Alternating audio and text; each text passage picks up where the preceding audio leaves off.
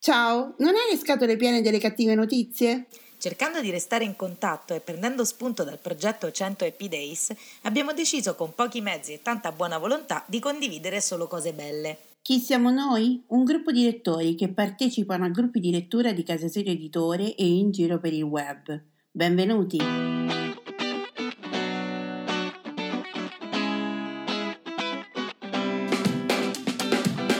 Ciao, sono Simona da Rocche di Papa.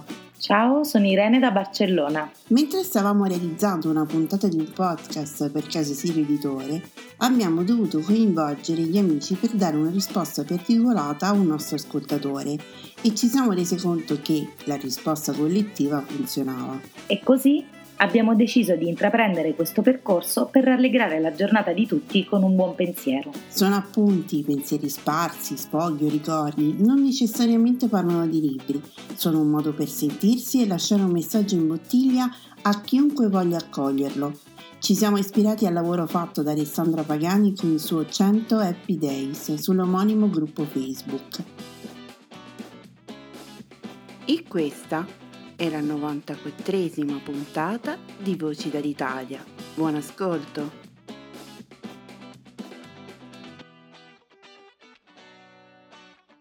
Ciao a tutti, sono Marina da Roma e approfitto oggi del, del podcast per dire brevemente la mia eh, sulla lettura di cui parlava Alessandra, quella condivisa col gruppo che noi simpaticamente abbiamo ribattezzato Gruppo Bello. Noi abbiamo letto da poco il, il libro dal titolo La neve dell'ammiraglio di un autore che io non conoscevo, di cui non avevo letto nulla, Alvaro Mutis. E come mia abitudine, quando non conosco autore o libro, non amo leggere previamente recensioni, notizie, insomma tutto quello che può darmi un'idea dell'autore appunto e del libro che ho intenzione di leggere. Questo perché voglio arrivarci come dire vergine, senza aspettative se non quelle che nascono esclusivamente dal mio interesse o anche dalla mia curiosità. Diciamo che accetto il rischio volentieri, ecco, cioè mi piace vedere come reagisco di fronte all'entusiasmo altrui, se c'è, eh, se il mio corrisponde a quello condiviso, se sono l'unica ad aver apprezzato o a non aver apprezzato il libro. Eh, certe volte nelle letture di gruppo mi piace scommettere sul risultato finale dell'esperienza condivisa e quindi sull'indice di gradimento delle persone con cui ho, con cui ho letto e che conosco. Ora, venendo alla neve dell'ammiraglio, diciamo che questa è stata una lettura sicuramente gradevole, ma non indimenticabile, quindi per certi aspetti deludente. Diciamo che non mi ha coinvolta tantissimo. Da una parte è stato bello uh, viaggiare insieme a questo gabbiere Macrol che risale la corrente del fiume Xurandò perché vuole arrivare a queste famose segherie dove dovrà acquistare la legna che per un affare lui ritiene ecco, che rappresenterà ecco, la sua fortuna. Il viaggio eh, per risalire questo fiume sarà lungo, impervio, tra l'altro durerà tantissimo perché sono quasi tre mesi di viaggio, quindi è affascinante sicuramente l'incontro con la selva, la vegetazione un po' aspra, il clima, la natura del fiume, le avventure che vive durante questo, questo viaggio sono un po' appena accennate, quindi hai il tempo di entrare dentro queste storie e di uscirne immediatamente dopo, quindi non ti ci affezioni veramente, del resto il libro libro è piccolo e breve. E poi questo, questo viaggio, questa avventura è anche un po' in mezzo a questa vegetazione, ripeto, in mezzo a questo ambiente, è emblematico dell'esistenza di questo personaggio che non fa che raccogliere fallimenti e lui lo racconta e non fa che rimanere perennemente insoddisfatto. Di questo gabbiere che non fa che rimproverarsi una vita di scelte sbagliate, di cadute, di vicoli senza uscita. Diciamo che è uno che si piange un po' addosso, ecco, e che si compiace anche di, di questo. E allora quello che a me non ha convinto è proprio questo suo modo di, di, di ragionare che è troppo artificioso se messo nei pensieri di un marinaio. Cioè lui a un certo punto dice ah è sempre così, le imprese in cui mi lancio hanno tutte lo stigma dell'indeterminato Ecco, io l'ho trovato un po' fuori luogo, è un linguaggio troppo mh, forbito eh, e poi è un continuo ragionare su questi fallimenti, su queste cose che non, non lo hanno mai veramente appieno soddisfatto. Alla fine, ecco, questa avventura mi ha, mi ha stancato, cioè non ha fatto, mh, non, non è stata in grado, ecco, di conquistarmi appieno quindi bello il paesaggio, impeccabile la stesura sicuramente, però non mi ha lasciato ecco, il desiderio di leggere gli altri libri della trilogia del Gabbiere, perché a quanto pare questo era il primo di una trilogia. Ciao, sono Alessandra e questi sono i 100 Happy Days. Ogni giorno per 100 giorni troviamo insieme qualcosa per cui essere felici e grati nel qui e ora. Ciao a tutti. Oggi mi è venuta in mente una frase che mi dicevo da ragazzina per tirarmi sul morale quando mi capitava di avere dei momenti di incredibile solitudine che ho avuto per molto tempo perché io ho smesso di vivere con i miei genitori a 14 anni e mi sono sentita veramente molto molto sola, molto abbandonata e anche ho ho avuto molte difficoltà proprio perché non avevo nessuno che faceva il tifo per me. E allora per tirarmi sul morale mi dicevo, nei momenti di sconforto più nero, mi dicevo ci sono io con me.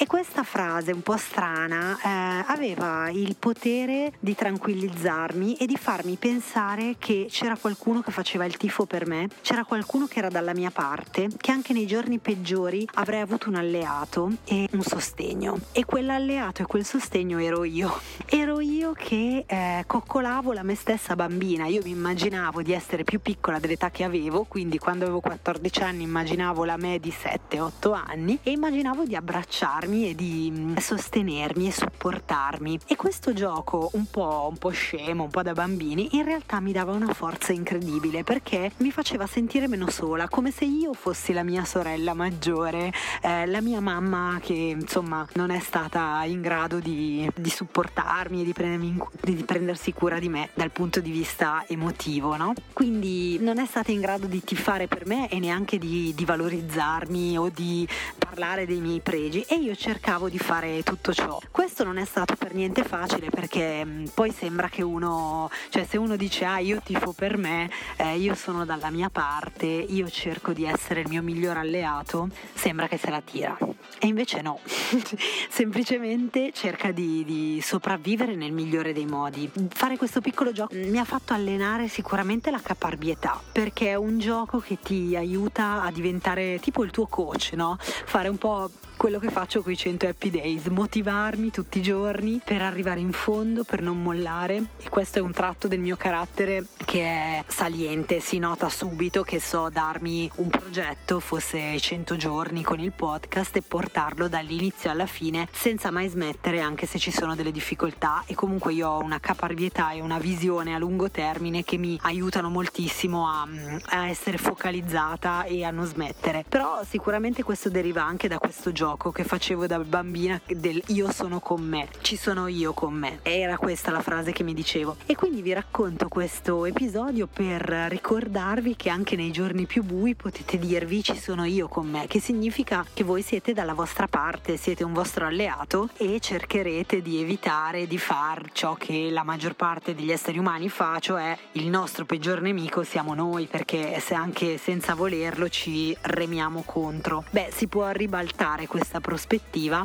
e diventare i nostri migliori alleati e i nostri più grandi fan. Fate il tifo per, per voi stessi, ecco, è questo che eh, cerco di dirvi con la puntata di oggi, perché non può mancare questa, questo episodio nei 100 Happy Days. Ricordatevi sempre di fare il tifo per voi stessi e se inventate un gioco per rendervi questa pratica più divertente, più scanzonata, anche cioè, senza prendersi troppo sul serio, fatemelo sapere perché i giochi nuovi sono sempre benvenuti.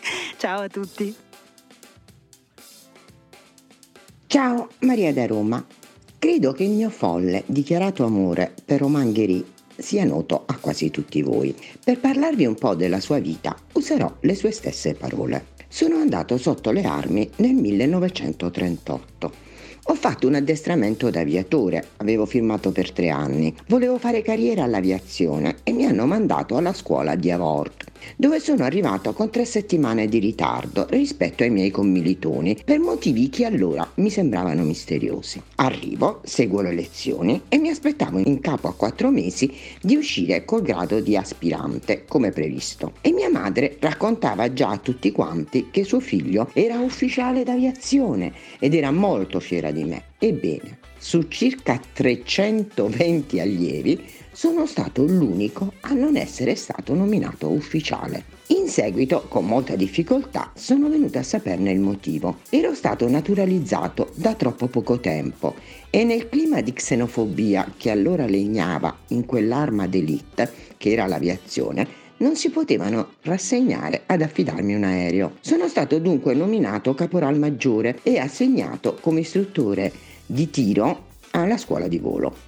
Quando sono andata a Nizza dalla scuola di Avord senza aver avuto il coraggio di annunciare l'insuccesso a mia madre, sulla facciata dell'albergo pensione Mermont, così si chiamava l'albergo, l'edificio esiste ancora, ci sono stato ancora tre settimane fa, ma adesso non è più un albergo, ho visto un'immensa bandiera francese che sventolava ed era stata mia madre a esporla in onore di suo figlio ufficiale che tornava trionfante dalla scuola. Tornavo come caporal maggiore e si può immaginare la mia umiliazione e la sensazione di fallimento che provavo. Mi sono trovato in una situazione impossibile perché non le potevo confessare che non ero stato nominato ufficiale per xenofobia. Non glielo potevo confessare perché aveva una tale idea, una così alta idea della Francia che per lei sarebbe stata una terribile delusione sul piano patriottico. Mi ero spremuta le meningi per tutto il viaggio di ritorno per trovare una soluzione e l'ho trovata perché mia madre imbevuta delle tradizioni romantiche dell'Ottocento, si immaginava anche che suo figlio avrebbe fatto innumerevoli conquiste femminili, come voleva la tradizione dell'epoca. Così ho mentito. Mia madre mi ha detto, ma insomma, com'è che non porti la divisa da ufficiale? Allora ho mentito, ho pescato nella mia fantasia di romanziere e le ho detto, senti mamma, Ecco cos'è successo. Sono andato a letto con la moglie del comandante della scuola e per punizione non sono stato nominato ufficiale. Allora il suo volto è diventato radioso e mi ha detto raccontami tutto. Il mio successo era completamente dimenticato. Con quella bugia avevo salvato nella sua mente l'idea dell'onore della Francia e in qualche misura il mio stesso onore, perché per lei, ahimè, i successi con le donne erano una cosa naturale per suo figlio. Ciao, a domani!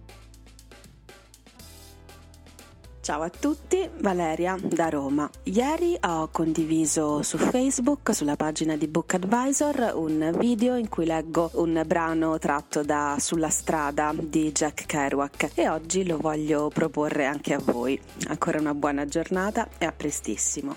Correvano insieme per le strade, assorbendo tutto in quella primitiva maniera che avevano e che più tardi diventò tanto più triste e ricettiva e vuota. Ma allora danzavano lungo le strade leggeri come piume e io arrancavo loro appresso come ho fatto tutta la mia vita con la gente che mi interessa, perché per me l'unica gente possibile sono i pazzi quelli che sono pazzi di vita, pazzi per parlare, pazzi per essere salvati, vogliosi di ogni cosa allo stesso tempo, quelli che mai sbadigliano o dicono un luogo comune, ma bruciano, bruciano bruciano come favolosi fuochi artificiali color giallo che esplodono come ragni traverso le stelle e nel mezzo si vede la luce azzurra dello scoppio centrale e tutti fanno Oh!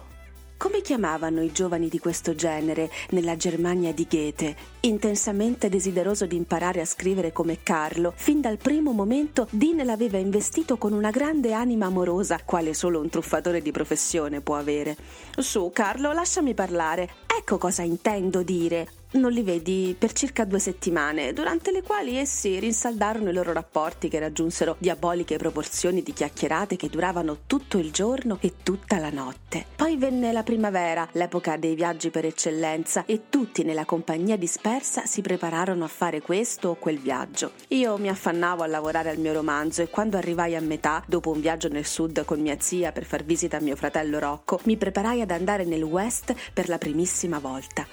Dean era già partito. Carlo e io l'avevamo accompagnato alla partenza alla stazione della Greyhound nella 34esima strada. Di sopra c'era un posto dove si potevano fare le fotografie per un quarto di dollaro. Carlo si levò gli occhiali e prese un aspetto sinistro. Dean si lasciò ritrarre di profilo, guardandosi timidamente in giro. Io mi feci una foto di faccia che mi faceva sembrare un italiano trentenne pronto a uccidere chiunque avesse detto qualcosa contro sua madre. Quella foto, Carlo e Dean la tagliarono esattamente nel mezzo con un rasoio e ne conservarono una metà ciascuno nel portafogli. Dean indossava un autentico completo da pomeriggio alla moda occidentale per il suo grande viaggio di ritorno a Denver. Il suo primo tentativo a New York era finito. Dico tentativo, però lui non aveva fatto altro che lavorare nei parcheggi come un cane, il più fantastico custode di posteggi al mondo, capace di far fare marcia indietro a una macchina a 70 km l'ora in una strettoia inverosimile, fermandosi al muro, balzare fuori, correre in mezzo ai parafanghi, saltare su un'altra macchina, farla girare in tondo a 80 km l'ora in uno spazio ristretto, indietreggiare di volata in un posticino invisibile, vam! bloccare la macchina col freno a mano così che si poteva vederla rimbalzare, mentre lui schizzava fuori per sparire nel gabbiotto dei biglietti, scattando come un asso del podismo, porgere un biglietto, saltare dentro una macchina sopraggiunta prima che il proprietario ne fosse completamente uscito, scivolargli letteralmente di sotto mentre quello sta uscendo, avviare la macchina con lo sportello aperto che sbatte e partire rombando verso il punto libero più vicino, una giravolta, infilarcisi rapido, frenare, fuori, via.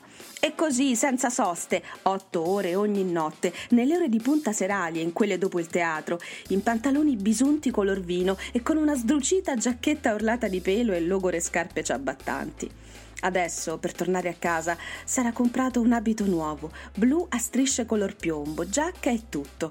11 dollari nella terza Avenue, con orologio e la catena per l'orologio e una macchina per scrivere portatile con la quale si proponeva di incominciare a scrivere in una casa d'affitto a Denver appena avesse trovato un lavoro laggiù. Facemmo una cena d'addio a base di salsicce e fagioli da Riker nella settima Avenue e poi Dean salì sull'autobus sul quale stava scritto Chicago e sparì rombando nella notte. Così se ne andò il nostro eroe. Io mi ripromisi di avviarmi nella stessa direzione quando la primavera fosse sbocciata sul serio e avesse schiuso la terra. E fu così, veramente, che ebbe inizio tutta la mia esperienza della strada e le cose che stavano per capitare sono troppo fantastiche per non raccontarle.